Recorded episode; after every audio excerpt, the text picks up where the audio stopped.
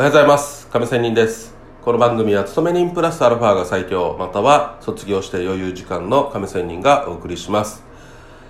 さて、えー、今日はトレードの話 FX のトレードの話をしたいと思います。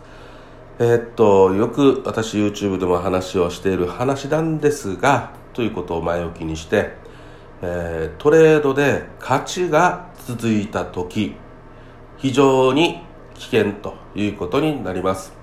まあ普通に考えてね勝ちが続いてるっていうことはいい上昇だから、えー、その波を崩さずにもっといけいけガンガンというふうに考えたりすると思います。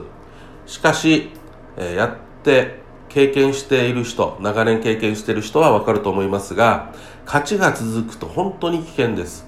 なぜかというとポジポジ病はあるし、えー、レバレッジを上げようとする自分がいるしと。いうことですね。これがあるのはまだまだトレード上手い人ではないなっていうふうに思います。これ私自身にも言っています。このね勝ちが続いたら本当に大負けする元ですね。今言ったことを原因に。ね。でですねここでもう一つやっぱりね最初の勝ちが続いて最初の負けした時こここそがある意味一番の鬼門となるわけです。鬼門というのは鬼と門って書きますよね。一番大事な壁だということです。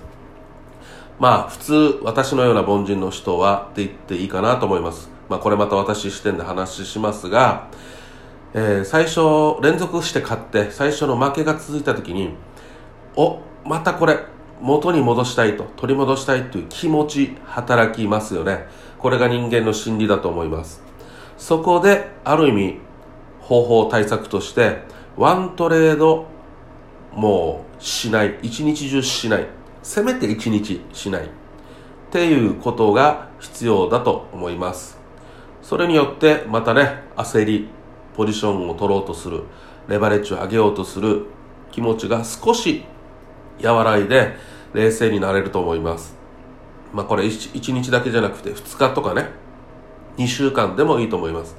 勝ちが続いたんでその分ね利益が乗ってるから全然2週間ぐらいやらなくて普通にね冷静に考えて余裕だと思いませんか？ね2週もう資金を吹っ飛ばした人はわかると思います。お金がないので2週間なんて普通にねノーポジでじゃないですか。だってポジション持てないんですから。ねそういう意味でえー、最初の負けがやばいと、うん、大事なとこだよ。というところです。もちろんにその最初負けて2回目で勝つ場合もありますよ。しかしまたこの勝てば逆にもっと勝ちの連続が続いたと同じような状態になるので、えー、危険だというようなことです。またですね、えー、負けが続いた時も同じくですよね。はい。まあ、ちょっと負けが続いた時の話はまた別で話したいと思います。えー、今日はとにかく勝ちが続いた時にっていうような話です。まあそこで大事となってくるのは何もやめること、一旦一日やめることだけではなくて、ここが重要です。自分の行動の見通しを立てると。自分のね、行動、パターンを考えろっていうようなことです。大体自分のね、えー、これまでの人生生きてきた過程の中で、失敗したこと、ね、パターンあると思います。まあトレードも含めて。ね、そういう自分のパターンっていうのを知ってると思いますので、まあこれ人生重ねれば重ねるほど分かってくると思います。で、そこで、やっぱりこの自分のパターンを見通しを立てれば、あ、俺大体次こういうトレードしそうだから、やっぱり1日やめようとか、2日やめようっていう抑止力になることがまず第一歩。抑止力になったってやばいなと思ったって結局またポジションを持ってしまったらあんまり意味がないですので結局行動してこそ意味があるということなのでではどうやったら、えー、考えてもね抑止力になってるけどやめるかっていうことなんですよ。やっぱりここではね一旦出勤するっていうことが一つのストッパーになりませんか？ね。で、出勤して何か物に残そう、買おう。ね、あんまり大きな買い物じゃなくていいっすよ。ちょっとした贅沢。ね。ちょっと寿司を食べに行くとかね買った分で、まあ、そんな感じで一旦出勤するっていうのが第一壁第二壁として何か物に変えるっていうのはどうでしょうか？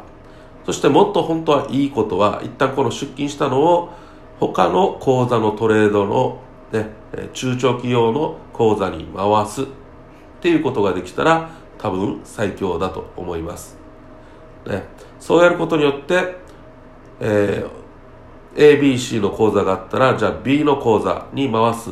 で A の口座で儲けた分はちょっと減る。元のお金に戻すと。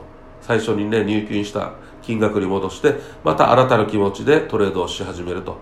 もう一旦勝ちの連続したものを全部忘れると。いうことでもいいと思います。またはある意味低い低ロットでわざと負けるという方法もありかもしれません。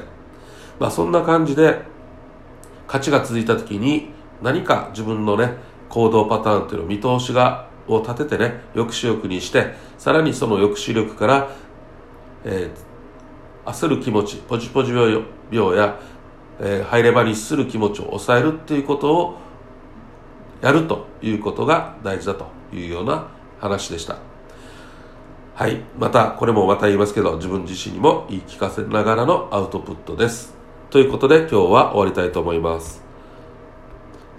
それではまた明日。See you!